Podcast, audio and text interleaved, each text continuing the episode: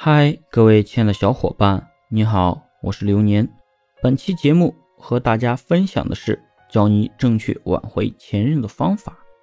记住，是简单的联系，像之前说的一个劲的死缠烂打，是会降低你们之前的情感值的。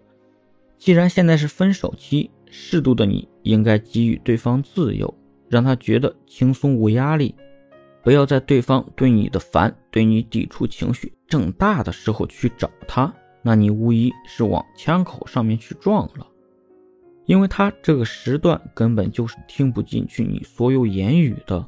你需要一点破冰，让对方消除对你的一些抵触的情绪过后，再慢慢来推进感情是非常正确的一种方式。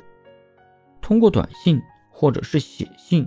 或者是任意一种方式，只要能够联系上对方，那么就可以完成破冰。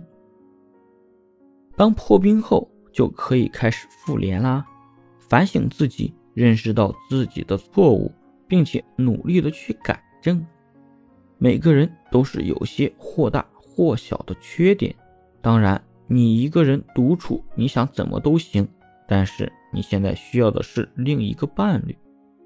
两个人性格、三观、家庭、学识都不是一样的，想和谐的相处，就必须找到两个人之前的平衡点。你进一步，我退一步，高效率的沟通就是两个人在相互尊重的情况下，能够清楚的把自己想说的说出来，得保证两个人说的每句话都是被重视，这样。才能从根源找到他不开心的那个点，找到那个点，才能真的消气，也就不会再提分手。